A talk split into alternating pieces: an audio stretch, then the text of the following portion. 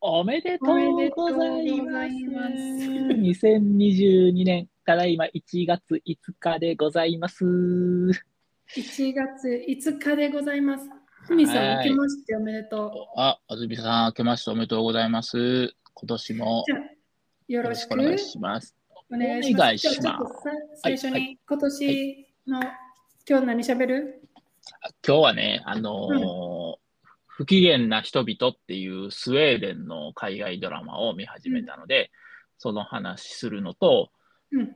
えっとね、あの、僕は、俺はクレーマーじゃないねんけど、こうどうしてもこう言わなあかんことがあって、店員さんとかに言うと、それが結果的にクレームになることが嫌やなっていうお話をちょっとさせてもらおうかなと。ちょっとややこしいけどね。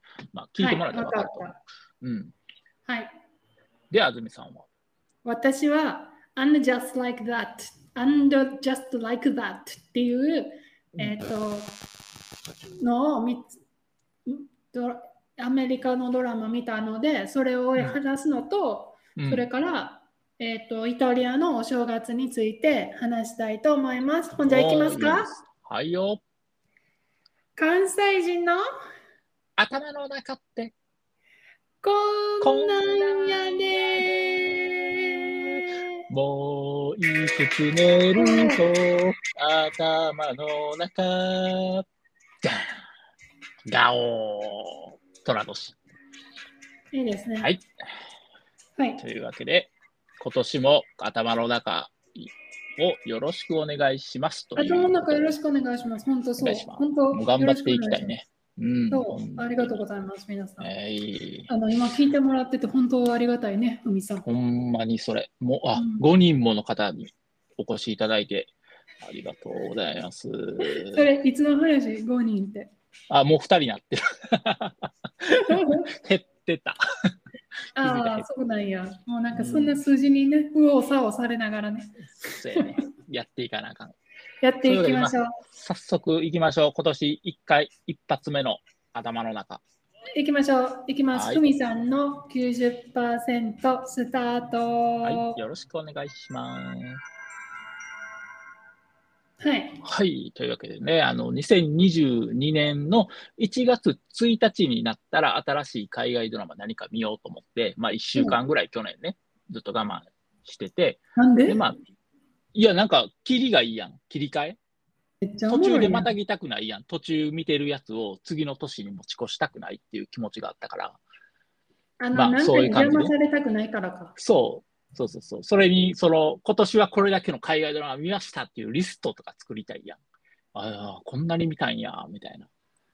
そういうわけで、まあ、探したんが、あの、スウェーデンの海外ドラマの不機嫌な人々っていうドラマなんですけど、うんこれがどういうドラマかと言いますと、まだ3話までしか見てないんだけど、あの始まりは、なんか少年が自転車に乗って橋を渡っていると、うん飛び降り自殺をしそうなお大人の男の人に出会って、ちょちょっと待って、飛び込まないでみたいな話をすすんね少年がおじさんん。に、そう、おじさんに対してね、オッケー飛び降り自殺をしようとしてるから、こう、止めるのよ。うんそしたら、その男の人は少年に、この手紙を〇〇銀行の〇〇っていう人に渡してくれって言うてな、ん銀行の人渡すに。そう銀、銀行の人にこの手紙を渡してくれないかって。そしたら飛び込まないって聞いたら、うんって言うから、分かったよって言って、その男の子は手紙を受け取んねん。うんで、。その瞬間にその男の人は飛び降り自殺をしちゃうっていうところで画面が切り替わって、その少年が大人になったところにパッて映るから、回想のシーンよね。ああうん、で、その子は大人になって警官になりました。うん。で、お父さんもけ警官です。親子で警官をしていますみたいな話で、はいはいはい。うん、ほんで話が進んでって、えー銀行強盗がやってくるのよ、銀行に。はい。そしたら、その犯人が、その2人の親子刑事に見つかって、逃走をするのよ。はい。で、逃げ込んだ先が、隣のアパートで、そのアパートの中で内覧会って言って、あの、売りに出すときに、あの、中、中ちょっと見たりする、ありますな。見学とかできるじゃないですか。はい。そこに何組かの人らが来てて、そこに、その、えー銀行強盗犯が逃げ込むのよ。であ、ーそういうレーダーの人を人質にとって立てこもりましたっていう事件が起こるの。 OK。うん、で、えっ、と、犯人の要求はというと、なんか、ピザを8人前頼んで、で、ピザを届けた後に、しばらくしたら、その人質に取られてた人がぞぞろぞろ出てくるの。で、犯人どこ行った言うたら、いや、わからない。私たちはもうずっと伏せてたから、犯人は拳銃持ってたし、言うこと聞かないと殺されるから、伏せてたから顔も見てない、目出し帽かぶってたし、うん全。然わかわからないって言って。じゃあ犯人どこ行ったんやって、アパートなんか探して、もう忽然と消えてる。でも犯人はいなくなったんよ。そう。で、何やったんやっていうところで、こう、市場が終わんねん。市場でまあ大体30分やから早いのよね。でほうほ、うそのエンディングのスタッフロールの時に、その登場人物が一人ずつ映っていくんやけど、なんかこう、なんつうんかな、何かありそうな、裏がありそうな、不敵な笑みを浮かべた感じで、一人一人映っていくのよ。だから、うんあこれはなんかあるなと、俺は思って、長年のね、うんこの海外ドラマ感がね、考え、言うとるのよ。なんかこう、はいはい裏で何かがあって、最終的に一つに繋がって、はい。ものすごい結末を迎えるに違いないと思って、2話目を見たのよ。はい。すると、どうやらその間は当たってるようで、その、と取り調べるのよ、一人ずつね。で、その取り調べてる人の過去がちょっとこう、再現ドラマみたいな感じで出てくるね。はで、その時なんかこう、誰かとつながりがあるとか、ちょっと影がある感じがするとか、して、で、最終的に絶対こう、驚きの結末を迎えいる。この8人の中で結局、おそらく犯人がおるんじゃないかと。なるほど。うん。そうそう。そんな感じがしてる、今んとこ。ああ、でもあれなんですよね。もう、あれでしょ結構短いんでしょな何話ですか6話。全6話。んんんそう。、で、1本約30分。あ、30分なんや。そう。かサクッと見れる。えー、でもうすぐじゃあ終わりかけ、あと3話。3うん日までなんだかね。スウェーデンの映画っぽいなって思うし感じとかあります、あー別に別にうん感じひんかな、うん。ちょっと言葉があれなんと、あの、通貨がなんか、ドルじゃないから、なんか、何やったっけなわちょっと忘れたけど、ユーロでもない、ドルでもない。うん、ユーロでもドルでもなくなくて、なへーなんとかっていう単が、おもうどこの国って思ったな。ああ、なるほどね。そういうので外国感出るよね。そうそうそうそオッう。ケー、わかりました。不機嫌な人々。い英語で人 anxious people。スウェーデンの、ええーと海外ドラマにちょっとただなんかそのタイトルがさ、その内容と反してるな、べ合ってないなと思って、みんな anxious じゃないなんか別に怒ってる感じでもないやん。被害者やからさ、言うたら。あもーしかしたらなんかにこうふふ不満を持ってる人たちなのかなとか思う。まあ、それももしかしたら最後にね、明かされるかもしれんし、ただ単うにんその日本語訳のタイトルがおちょっとおかしいっていうのもあり得るかなと思って。なるほどなう。んうん。でも、その日本語訳じゃないで、これ、英語が anxious people やか合ってんのら、うん、あの、アンあ、そっか。えっとな、え英語のタイトル、anxious people は、なんか不安な人々って感じ。あみあ。みんなあ何か心配してる感じの人々で、不機嫌じゃなあ。あ、その不安っていう単語はなんかぴったりくるな。その登場人物の人たちも、なんか不安を抱えてるもん。い。なんで不機嫌にしたん不機嫌って、不機嫌って言うたら、なんか嫌な、なんか気に入らんことがあって、うんすごい。態度悪い人とかな。そうそうそうそう。でそういう感じでとそのめっちゃなんか隠してることがあって心配をしてる人みたいな、どっちかっていうと、そっちの方がいいよ。あなんやねん。なんやねん、ネットフリックス日本語チーム。OK、まあわかりました。とりあえず来週にはね、あの全部見終わってると思うんで、ちょっわかりまとしたそうその辺も踏まえて話していけたらなと思ってます。楽しんでください。ありがとう。はいで、ね次もう一のつは話言っていいですかどうぞ。あのね、俺、俺は、その、クレーマーじゃないのよ。もうな、店員さんとかに偉偉そうに言うたりせえへんし、逆にさ、その、ありがとうございますっていう気持ちで接してるから、クレーマーにはなりたくないの。けど、どうしても店員さんに、これおかしいんじゃないですかって言わなあかんことってあるやん。言うたら違うもんが出てきたとか、注文してないものが出てきた言わなあかんと言わなか、髪の毛が入ってましたとか、虫が入ってましたとか、言わなあかんやん。言わな。うん。けど、それを言うことによって、結果的になんか俺がクレーム言うてるような感じになるのが嫌やなっていう出来事があって、それをちょっと聞いてほしい。あはい、のねクレーマーのね、あの日本語が商品の結果、客への対応の仕方などについて、しつこく苦情を言う人、ね、しつこくっていうのはね、うん。そこか、はい肝はね。うん。まあ、ちょねっと聞いてどくうださい。ぞ何があったあの、昔ね、家族で、鳥貴族っていう焼き鳥屋さんにね、行ったのよ、結構有名なチェーン店。はい、 で、そこ初めて行って、まあ、焼き鳥食べてて、で、メニュー見たら、えー、釜飯、鶏釜飯、あの鶏鳥釜貴飯族で有名です、みたいな感じで、こう、デデンって乗ってたから、お釜飯かと思って、頼んでみようかって言って、頼んだの。で、まあ、それから、えー結構長い、直せ直せないながら、俺もなんちゃったみたいなしたら、やっと決めた。で、を開けた。んとちょっと思って。んとちゃって、色が薄い。そうですそうですね。もう写真、写真と実物が違うっていうのはよくあるやん。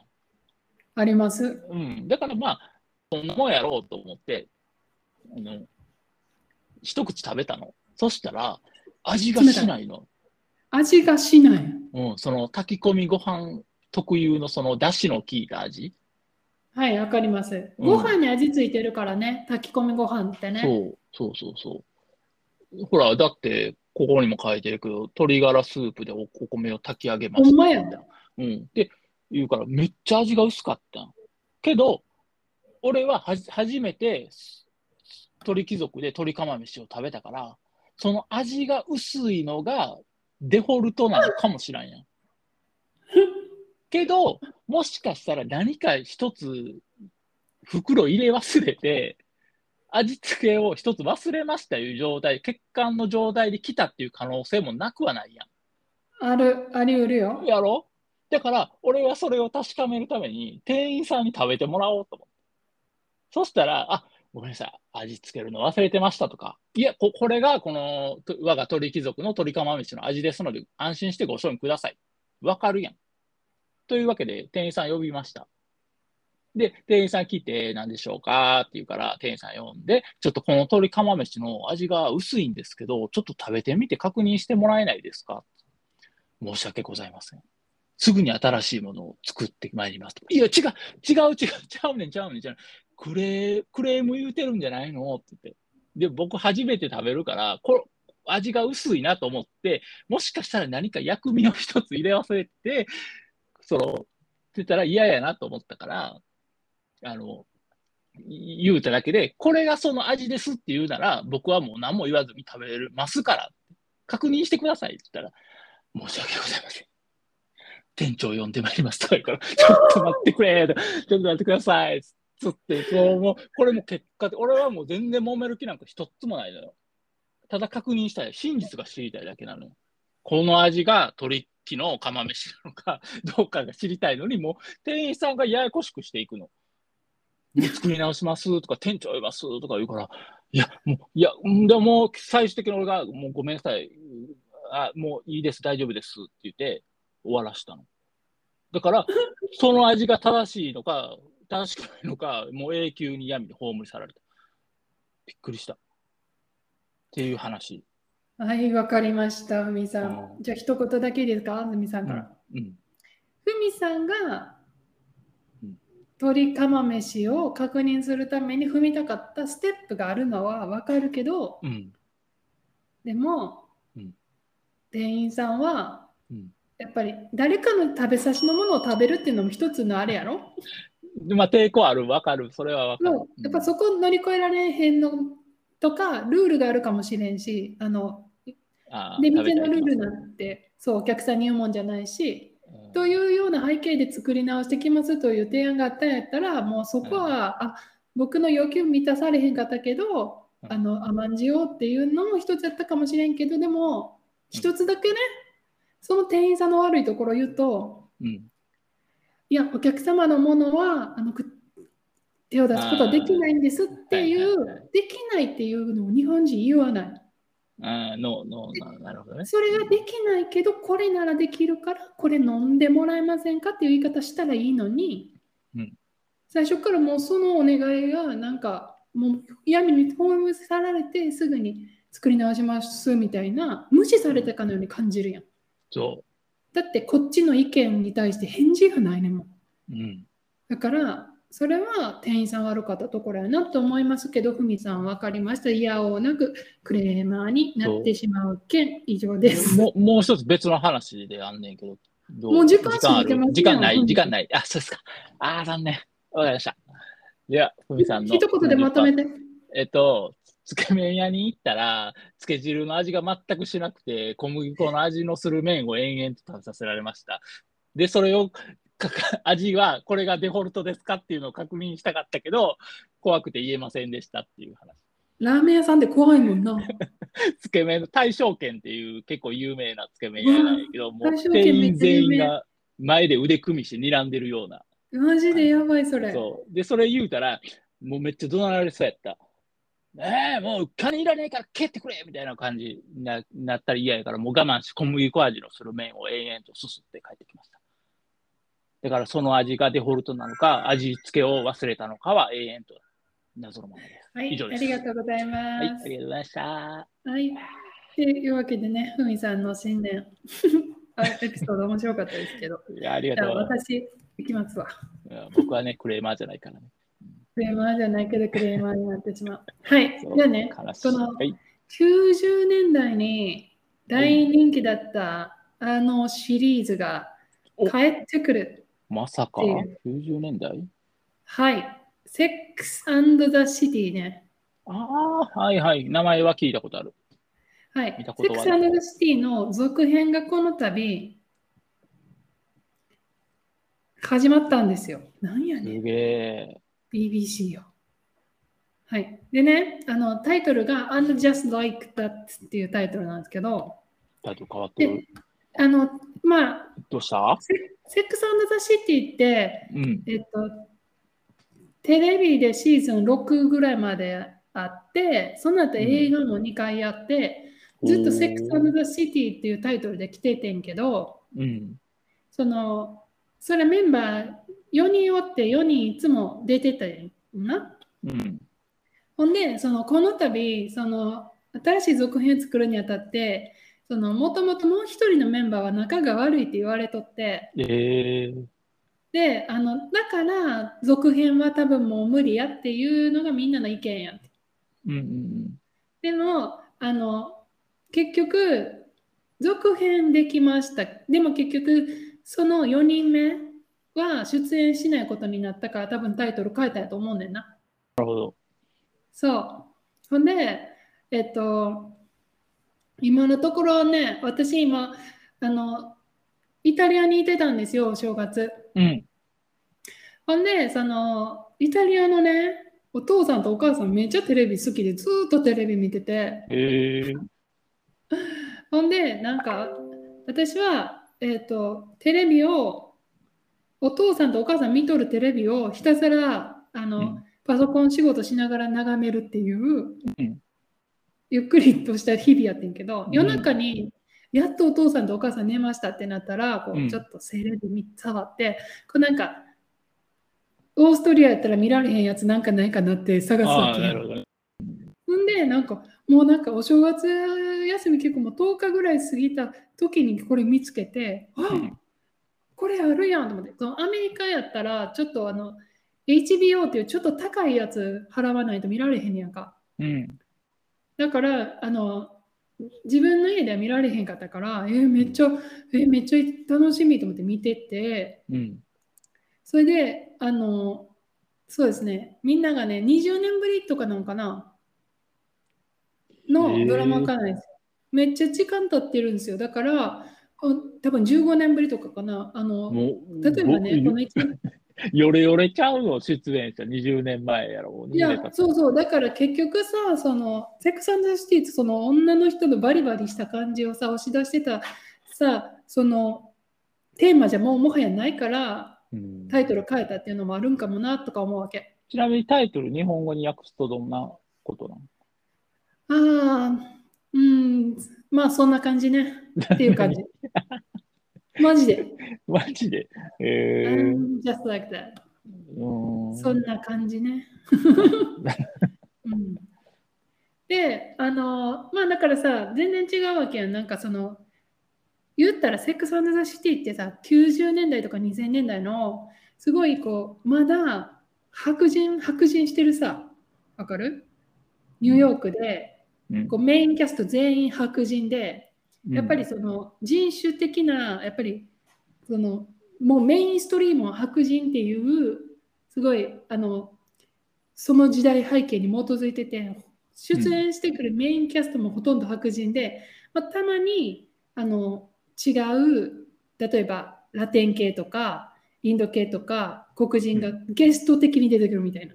うんうんすごいそういうさ時代やったのからさもう今やさあのメディアの主流がもっといやそういうの良くないみたいなちゃんとその白人だけじゃなくてなんていうのリアルに近いあの社会を映すべきだみたいなだからもっと黒人が出てきたりとかうんうんもっとアジア系が出てきたりっていうどんどん変わってるわけだからそういうその変化にこうこの主人公たちがどうとどう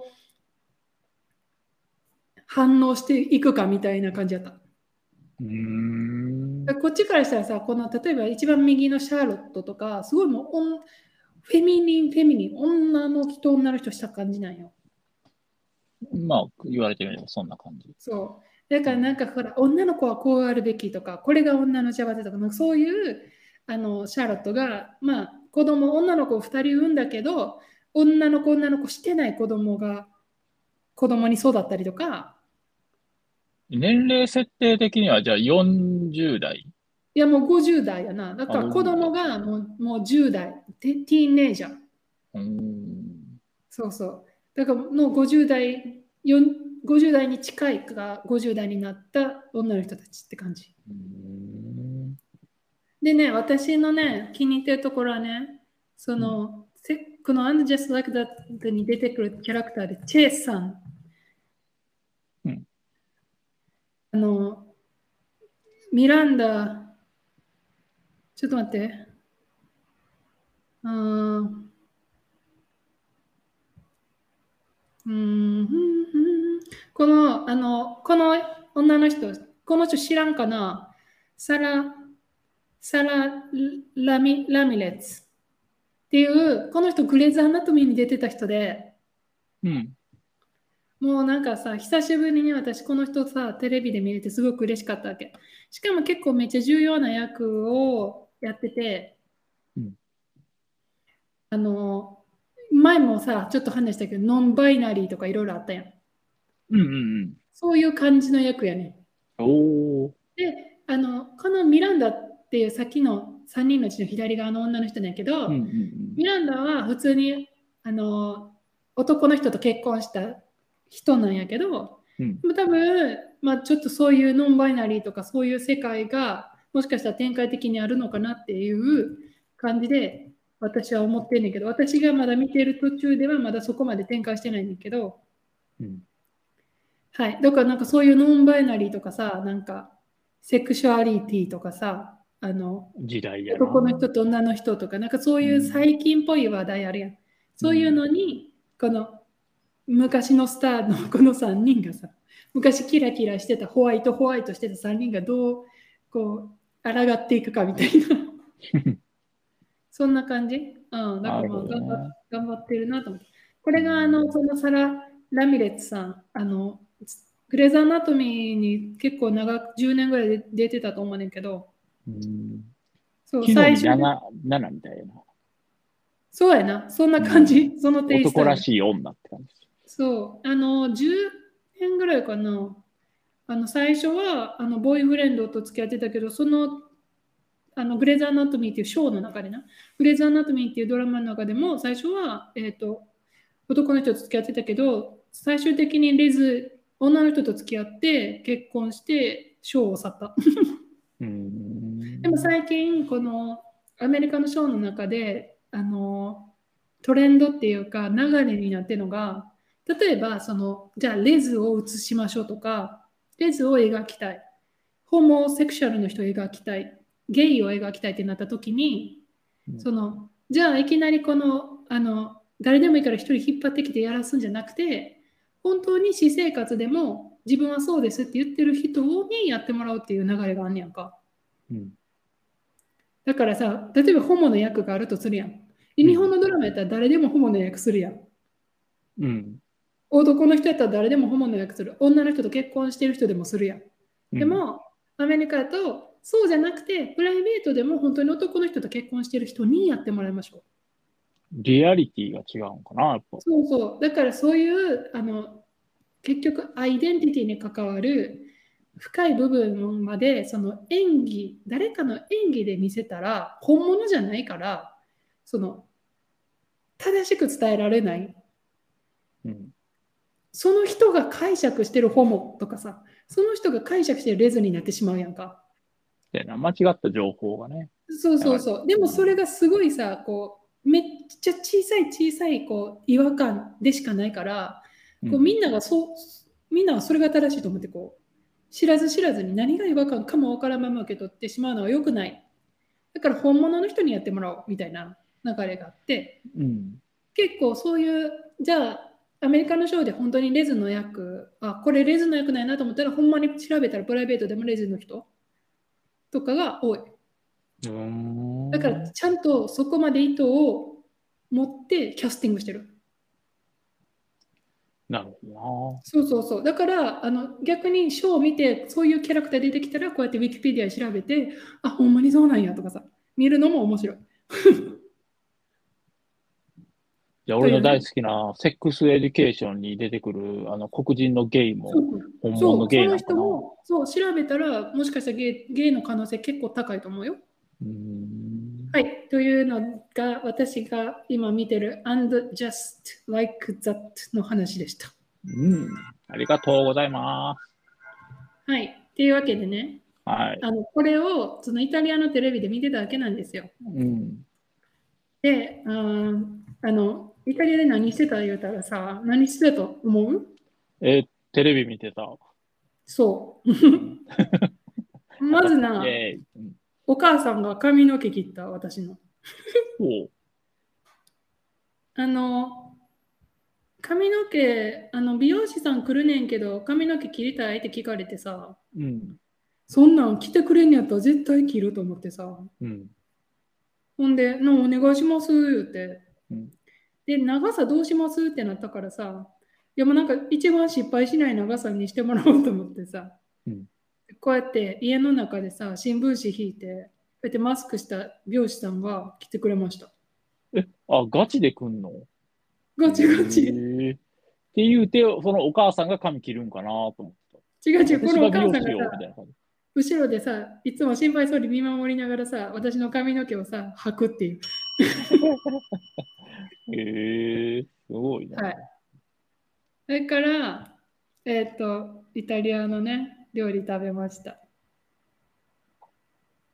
アホみたいな顔してないな。これはうちのお母さんやで。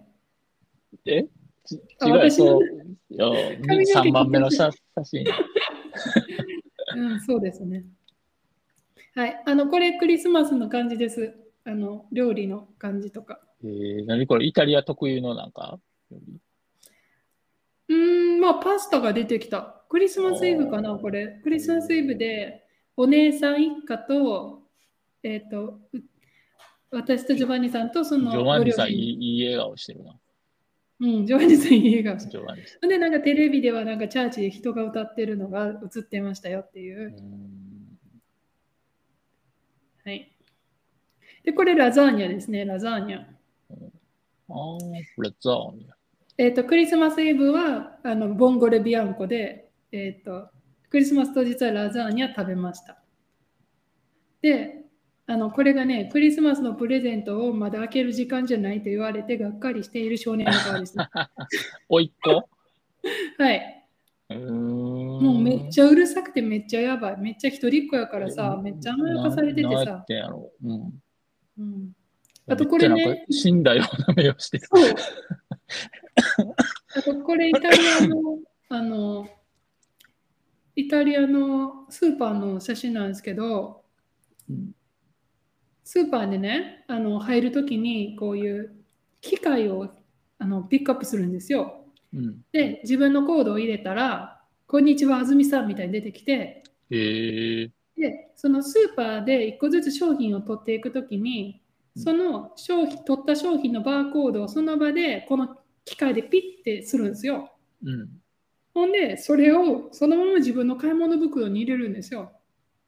うん。ほんで、最後はその機械、えっ、と、そのバーコード、このピッてする機械に情報が全部入ってるから、うんじ。ゃああなたいくらですっていうのを最後の機会でお金払うっていうシステムなんですよ。すごいな。最先端。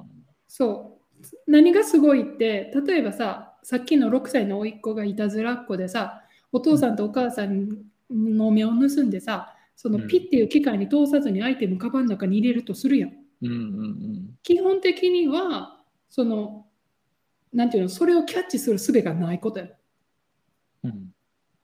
うん。例えばさ、後からさ、防犯カメラで、いや、これピッてしてませんやんとかいうことはあり得るけどさ、うん。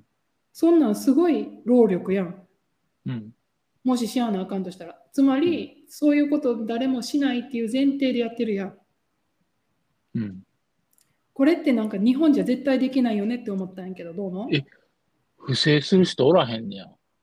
だから不正するいわゆ人る万引きし放題ってことやろそう、だから、そう、だから実質的にはし放題やけど、じゃあそれでしますか、しませんかって言ったらさ、その人間性の問題やんか。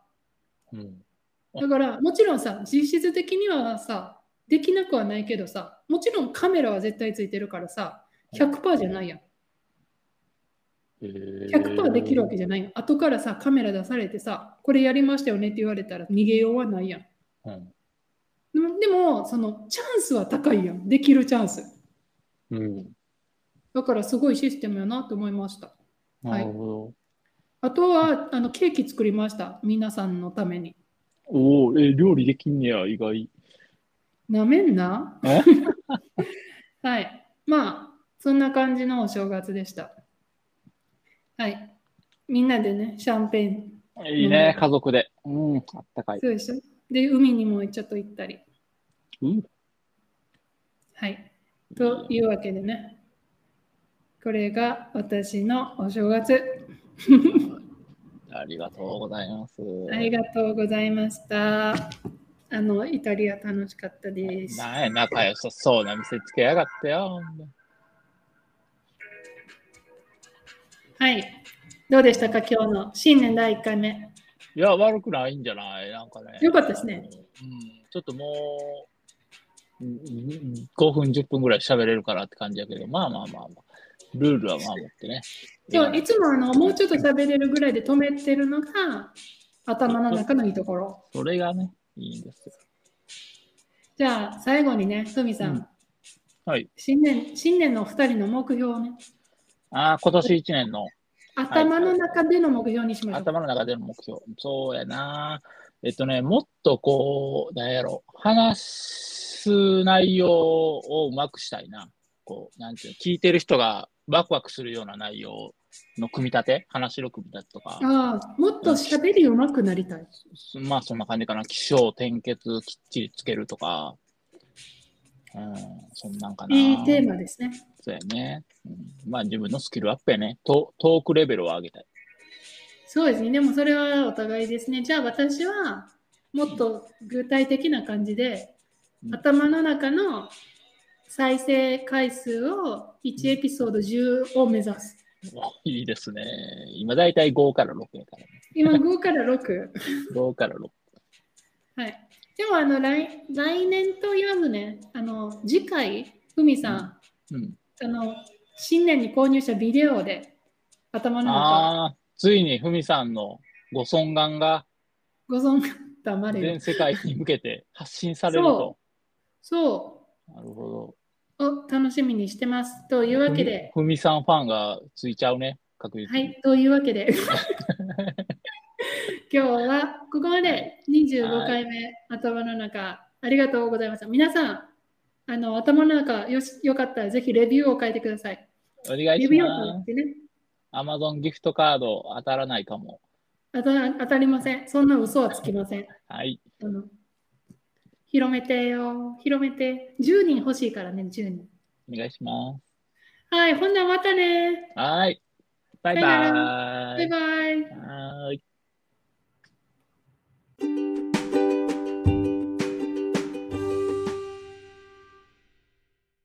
として私も OK。彼忘れてた。始まった。じゃあ、行こう。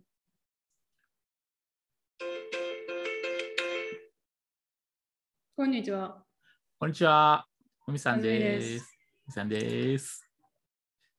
今日ははい何喋ります、えっとね、今日はね、あの、うん新しく、ミスターロボットっていう海外ドラマを見始めたんで、うん。それの話をするのと、えっと、うん伏線回収、伏線っていう言葉知ってると思うんやけど、あのよく小説とか映画、うんうんうん漫画に使われる、うんうん。それの伏線回収をリアルにやってしまったっていう、これすごい珍しい体験やと思うんやけど、うわこれ伏線回収やんっていうことが今日あったんで、そのほやほやのお話をしたいと思います。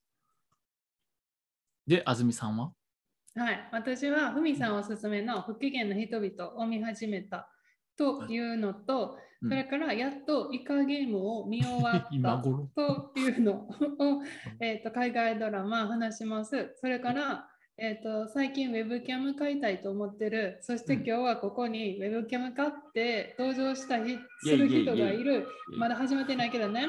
というわけで、今日も OK 救急車来たよ。OK 今日も始めましょう。連れていきかますれるよ。はーい。関西人の頭の中って。 こんなんやでーボンボンボンこんなんやんやで。こんなんなんやで。ボボンボンボン。はい。始まりました。今週も頭の中。はよろいしくお願いしふまみす。さん、はい。カメラ買ったん買いました。ついにウェブカメラ。あの、すごい今今まであのベースボールキャップにヘッドセットをつけてるっていう絵だったけど、もう、うん、マンゴ自しての登場。よ満を持しましたね。2022年。ろしくお願いします。お願いし皆まさんす。ってです。いうかまあ、新年初回でもなんでもないけ どな、2回目2やから回目。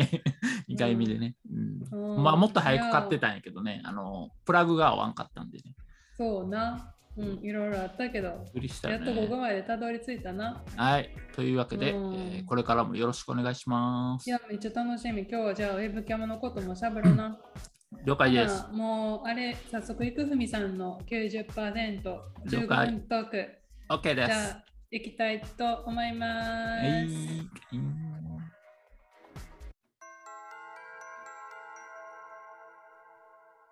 はい。えーっとね、海外ドラマ、えーミスターロボットっていううん。ドラマをね、見始めまして、うん今、うん4話目ぐらいかな。うん、それってさ、アマゾンいや、ネットフリックス。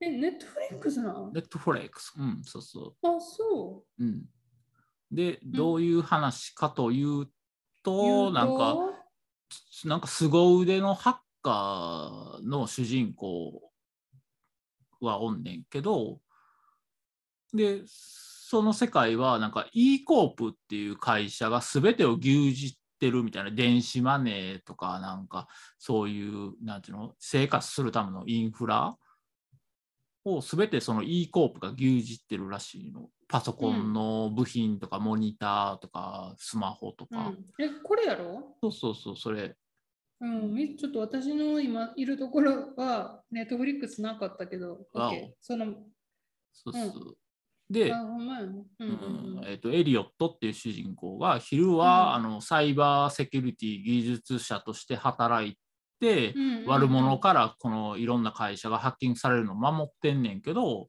実はあの夜はハッカーとしてあのうんうん正義を守るみたいな、あのひうーん人の悪事を暴いておお前こういうことしてるやろもうやめろみたいなことをねこう言うたりっていう活動をしてるんやけど、あうのんその E コープっていうのがなんかエビルコープって揶揄されるぐらい悪い組織で。うんうんうでんこいつらの言いなりになると俺たちはダメになるって言ってその一人の集団がおんねんけど謎のハッカー集団のリーダーが、お前も仲間に入って、その世界をぶち壊そうぜみたいなことを言うねんけどこのエリオットっていうのいまいちその信用がならんみたいな感じでそのハッカー集団のことが。うんでいろいろこう葛藤するんやけどえ3話の終わりぐらいでその実はそのエビル・コープのせいでうエリオットのお父さんと幼なじみの女の子のお母さんが死んだっていうことが発覚して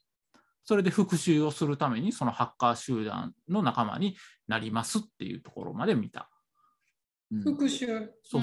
だからまあこっからそのエビルコープを潰すために活動していくんやろうなっていうら、うん思う。あの、この人誰か知ってるいやーあのわからミスターラなバッタの人でも見見たことあると思わへんい。いやーなんかあるようなないような気がするんよな。うん、吹き替えで見てんねんけど。映画で覚えてないえクイーンの映画。ああごめん見てないそれ。クイーンの映画見てない。見てない見たいんやけど見損なってボる。ヘミアン・ラプソディ。うんうんうん。えもしかしてその主人公ちょっと見てみましょう。ボはいヘミアン・ラプソディの主人公。ほら、彼です。うん。あそうなんえわはい別人みたいボヘミアン・ラプソディで多分なんかちょっといい賞とかにもノミネートされたと思うんですけど、うん、えっとこの彼がね、ほら、あー面影あるね。はい、多分ラミ・マレックさんだと思います。へえ、あ、ラミマレックって書いてるやん、う出ん演うのとこに。へんうん、ラミ・マレック。え、すごい。で、えっ、と、ラミ・マレックさん、じゃあ、はい。そう、だからもう、い一躍ね、もう、ガーン大来スまターしたけど。うん、なんか私の中では、だからミスターロボットの人がクイーンになったっていう、おーそう、なんかそういう気持ちやった。 ああ、ミスターロボットの人、すんごい大きい役取ったんやなと思って。え、すげえな。うんへあえ両親はエジプト出身なんや。えー双子のお兄さんいるんやって。弟かが顔もなんかこう、ロボットっていうか、無機質な感じがしてるからさ、なんかハマり役やなとは思ってたけど。ああ。えーまあなんかさなどどのあの民族でもいけるかっていうかあの、うんうんうんおはい、あのこれからねそのまだ3話ですけどこれがお父さんとかもあのどんな家族他の家族出てくるけど別にエジプト系じゃないしうんわかんないうんうんうんちなみにあのクイーンの、えーとマーキュリーさんフレディ・マーキュリーさんは多分インド系うーん、なるほパど、レね。スパパキスタンか。レディ・マーキュリーさん。ちょっと待ってで、うん、まあだから、ね、すごい似てる、すごくもう似てるように見えるよね。うん。えっ、と、ああ、え、でもこのクジャクジャラト語って書いてあるけど、何はい。まあ、あ、ほら、インド、出身インドやから、インド系の人うんだからちょっとそのみあの完全に同じね、ジャンルではないけど。まあごめんごめん。ミスターロボットの話に戻るけど。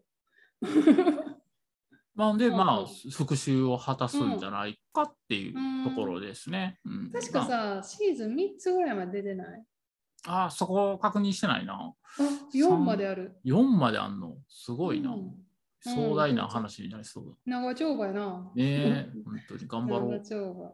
うんオッケー、頑張ってよ。じゃあ次行きますかはい。で、えー海外ドラマの話は終わりで、で次が、えーす終わごりい、で次すが、ごい稀な嬉しい体験をしたんやけど、その伏線回収っていう言葉聞いたことあると思うんやけど、あのそれ難しい日本語で結構な。教そうそうそう。まず伏線とは何かっていうと、その、えて。ね、最初伏線っての何頃にあるあることをしておいて物語の中盤もしくは後半あたりでその意味を回収するっていうはい。ような感じ。ちょっと待ってねうん後で述べることのために、うんあらかじめほのめかしておく話の筋。そうそうそうそう。 foreshadowing, うん、っ preparation, 伏線。ていう話を今からするんでどうぞ。聞いてください。えっとね今日ね家族でくら寿司に行ったんですよ。家族っていうのは俺の奥さんと長男の友親と次男の哲平この4人でくら寿司行ったんですよ。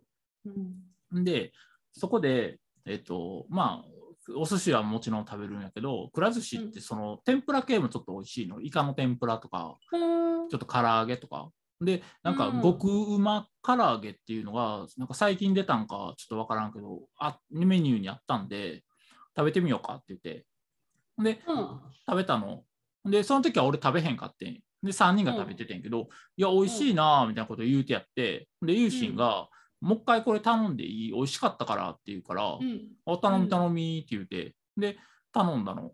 ほんで、それで来て、で、ユーシンは、その、お寿司は、その、魚が、生魚があんま好きじゃないから、ああ、いるたまに、うんそういう子。卵ばっかりとか、その、ハ卵ン好きバーグ乗せたやつとか、で、まあ、サーモン、うサーモンぐらいでいけるうから、ん。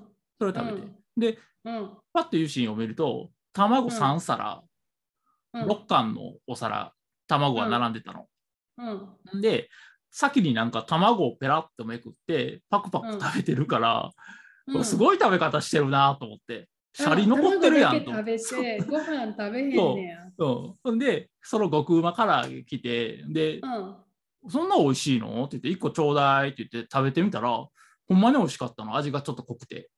で、うん。わこれ白いご飯欲しなんな白いご飯ないんかなって言ったらここにあるやんって言ってでパッて見たらユーシンはその唐揚げにでシャリを白ご飯で食べるために卵頼んで卵の上だけさっき食べてたっていう伏線を回収したのすごくない唐揚げのためにす唐揚げをご飯で食べるために卵を頼あらかじめ頼んで上だけ食べてみたいなごい今ちょっとベル入れてみたよ。うんなんかピーピーって言うたな。いや、すごいなと思っうてん、、すごい。うんいや、これ伏線やんって。ああ、うんよかったな、はい、もう一回じゃあ復習しましょうね。はい伏線何でしたか、伏線とは、ある、後ですることのために、そうあらかじめ何かを準備しておく。そうまさにそうやろ。もう完璧やん、ほんまに。後で唐揚げと一緒に白いご飯を食べるために、うん卵ああのらかじめ皿を取りつつ、そう卵だけ食べる。そう。びっくりしたね、ほんまにあ。いい話、いい話だったな。そう。よかったと思って。あのー、回転寿司いいよね。くら寿司ってどうなん最近何並ぶことあるいや、もう最近はもうなんやろう、もうすごい便利になってさ、いうん。ネットで予約とかできるから。えー、そうなんや。あうん、行って待つっていうことがまずないね。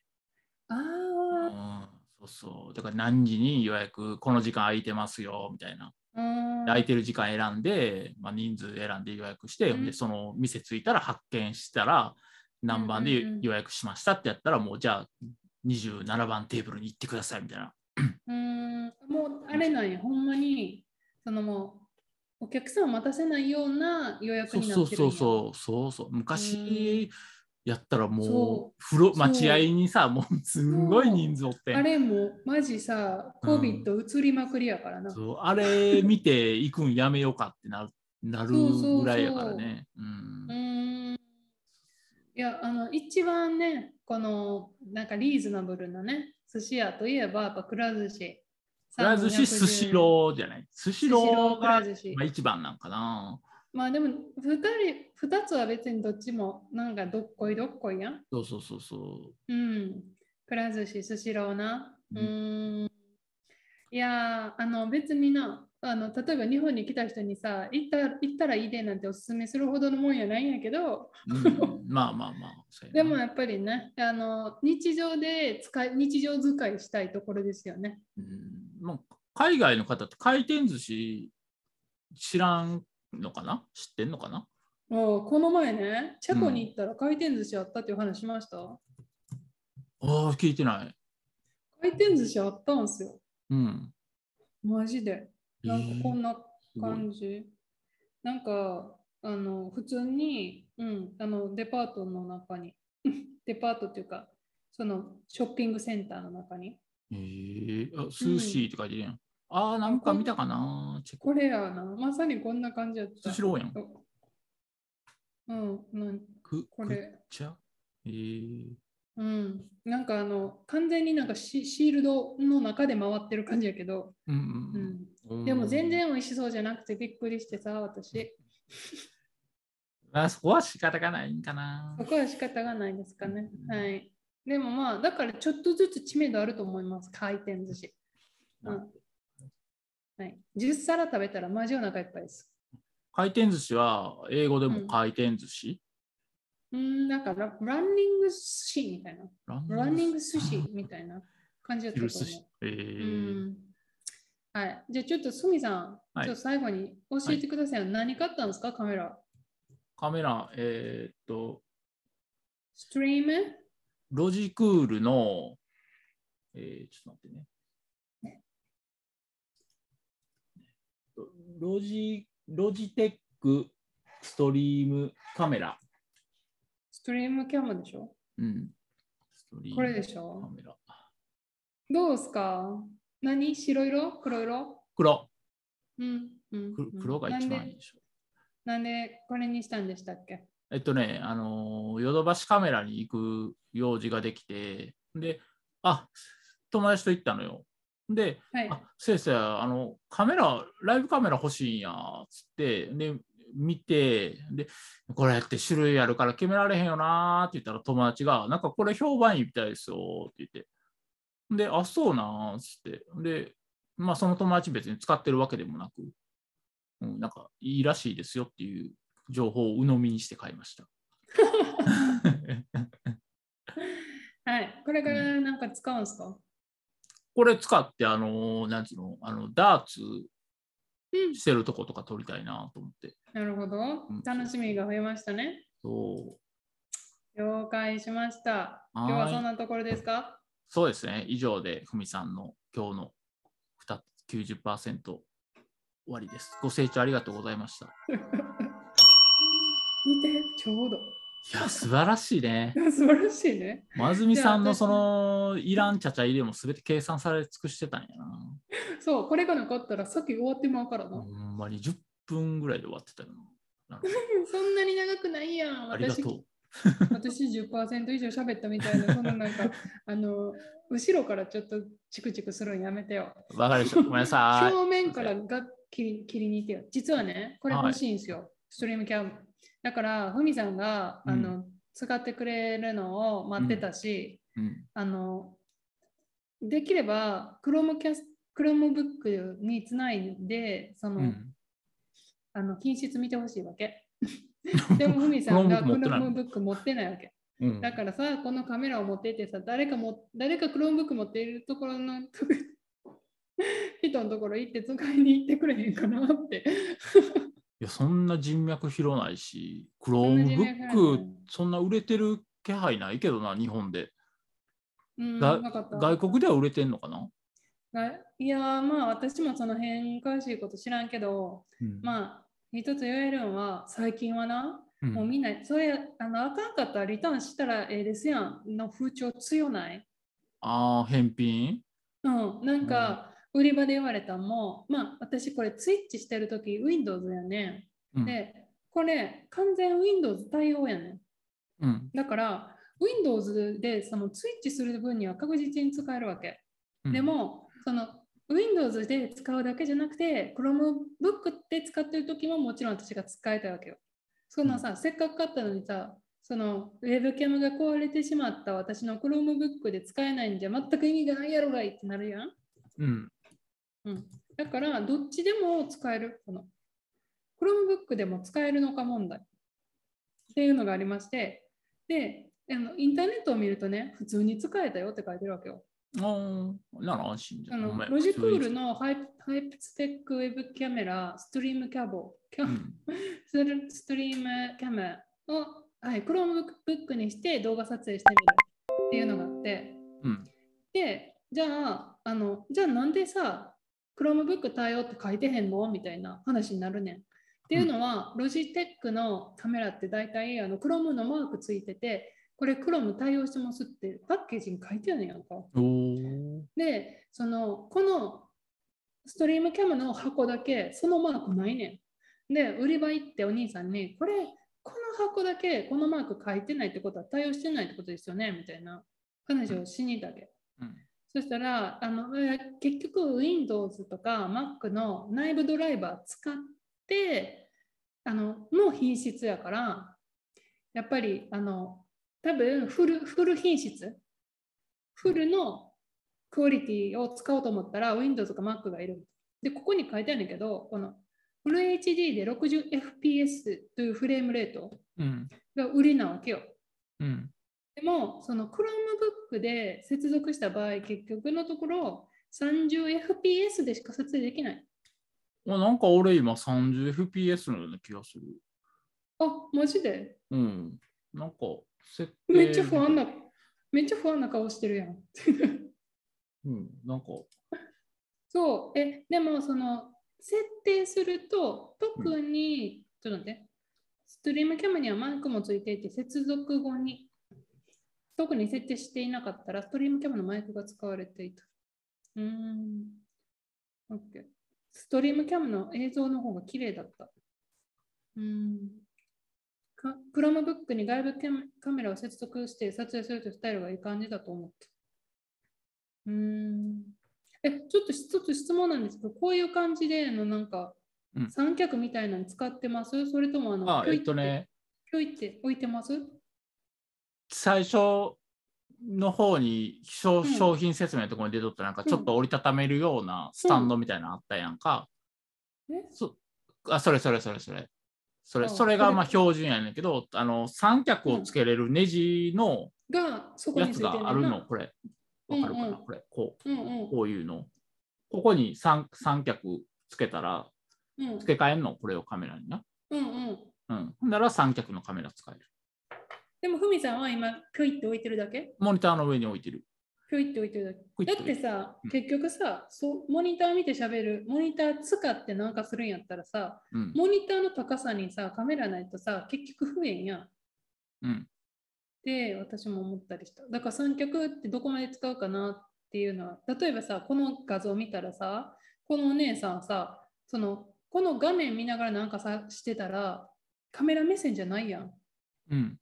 ちょっとこっち向いて喋ってよ。こうやってあーってなるやん。で、結構さ、視線って、あの、見てる方からさ、気になるもんやから、だから、自分が見る場所うん。にやっぱりカメラないと不便やろなって。だから三脚ってどこまで使うかなって。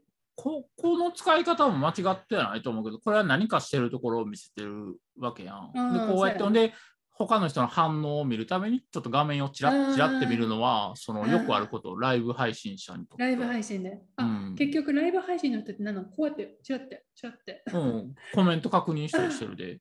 ていうのを、こう、そ、OK、そば見なんや。そそうそうそう、チラッチラーってううん。分かった分かった。よく分かったよ。言ってよはいほら、それにその、でこの、こういうリングをつけたら、あの、映えるやん。これな。それをモニターのところすとごかいよにやなった。ら、ちょっとやりにくいかなと思う。最近でも私最近気づいたこと言っていいいいよ私今、ラップトップの後ろに大きいモニターって、だからに二重使いなわけ。うん。で、だからもうラップそのモニターがさ、光を発してるからさ、うん。すでになんかこういうリンリングほど強力ではないけど、結構な光をくれるうんうわんけ、うんだからこのリングの光やばいなと思ってどんだけみんな光欲しいねんってわかるちなみにふみさんの顔えらい白いなと思ってる人多いと思うんやけど、これはもう補正ガンガンに入れてるからの結果であって。ふみさんは補正が好きで白いですけど、うんそうそう あのリングのせいじゃないリングは使っててないです。はいこ、とでリングは使ってない。使ってないいつかリングも使いたいんですか その来 来週あたりあるかもね、もしかして。やばいな。うんはい。っていうのが私の一つ目でした。はい。で、ふみさんが言ってくれた今先週の anxious people。不機嫌な人々。はい。えーふみさんがね、なんか見終わったっていう。そうなの、ほんまはね、この話をしたかったの、見終わったよって。けど、なんか安住さんが見始めたから、やめてくれって言って。いやいやいや、今、第4話なんですよ。うん、あともうま一さ人に先週の 俺。先週俺やん。 先週の俺、だからあと2話で終わるから、いや、うんふみさんが結論を言わへんやったら全然喋ってくれていいねんけいど、やいや、もう結論に触れやん結と、論に触れやんとちょっとあかん話が始まらん。そ結論に触れやんと話始まらんっていうことやから、今のところ言うとね、う。あの、スウェーデンのすごいめっちゃちっちゃい町よな、これ。なんかさ、すごいちっちゃい町で、みんなこの町の顔、みんな知り合いみたいな、うんなんかそういうすごい。いさ、小さい町の雰囲気めっちゃ感じたんやけど、うんうんうんうん。合ってるな。うんなんかそんな感じするやろ。なんかわざわざ事件が起こってどっかから応援を呼ぶ呼んだそうそうのそをう中止せえとか言うてそうそうそういうぐらいやからなんお父さんと息子。で、なんか刑事の、そのお父さんと息子も、ほんまに刑事のお父さんと息子以外の人、誰も出てこへんぐらい小さい事務所みたいな。そうそうそ どんだけ規模小さいね、みたいな。う、うんなんか女の人はおったけどな、うんうんうん。ほんまになんか、こじんまりした、うん、小さい町の感じ保が。安官って感じよなうんアメリカでいうところの保安なんかほんまそれぐらいの感じよな、ううんんって思いましたよっていうのが一つ目で、あとはスクイードゲームイカゲームはい。今こ頃れさ、うんやっちゃうねんもういもう、もう見たくなかったん。もうなんか疲れてしまって例え。ばなんかそちょっと言ってたねそういうことそう。で、ずっと泊まってたんやけど、うんその、イタリアにさ、お正月に行った時に、その、親戚の人がジョバンニさんに、うんあの、いや、今、今いるエピソード超えたら、あの、また面白くなりますみたいに言うわけ。うん結局さ、エピソードってどうやって進んでいくかって言ったら、最初、第一話がさ、主人公がなんでゲームに行ったか。うんで、それが終わるとさ、もう1話ずつさ、ゲーム。第1ゲーム、第2ゲーム、第3ゲーム、第4ゲームやん。うんで、これが、この流れが変わるってなんなんみたいな。いあ2話目でな、うん、や、知らんよ。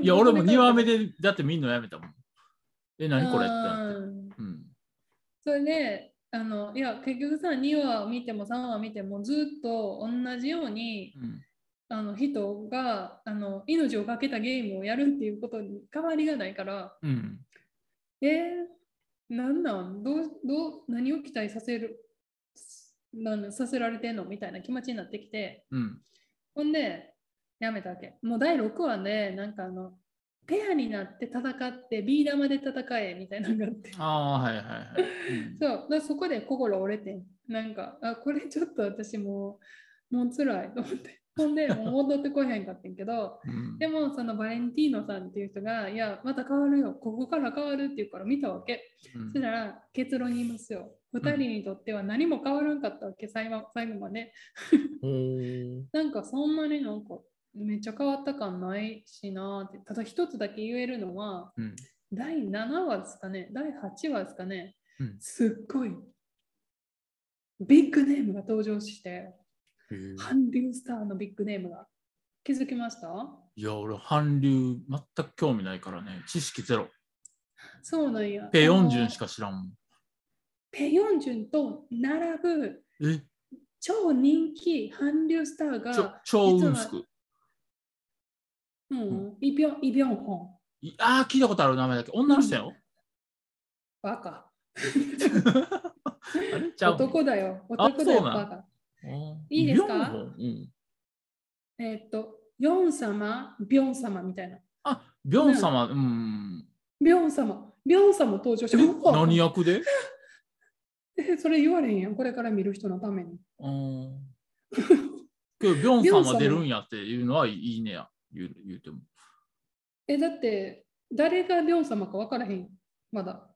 うんビョンへえ、そんなんえ、出てしきたかも、ビョン様知らん人もいっぱいおるから、まあいいかなって。いうん。やでも私はさ、さいろんな、まあ、役がさ、あるからさ、もちろんげドラマの中には、誰がビョン様までいあの種明かしする気はないけど、うんでもビョン様が出てるっていうのはちょっと驚きで、それはやっぱあれ、ビョン様って友情出演的な枠組みで出てたってこといや、それが分からない普通わにキャスティンけグ。あ、わからんのそれで、そのスクイードゲーム、そうそうこうしてたら、なんとスクイードゲーム、トレーラー2。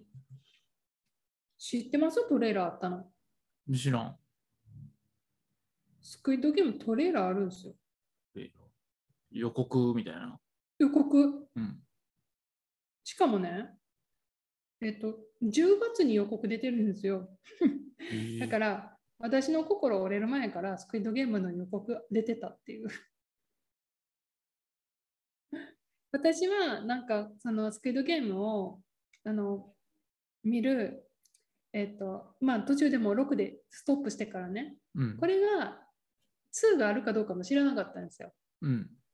でも、みまあ、根性を出してね、今月やっと見終わって、そしたらまさかもう、ね、あのトレーラーのシーズン2のトレーラーがもう公開されてたなんてって思あって、ちそょうっなとびんやっくりした。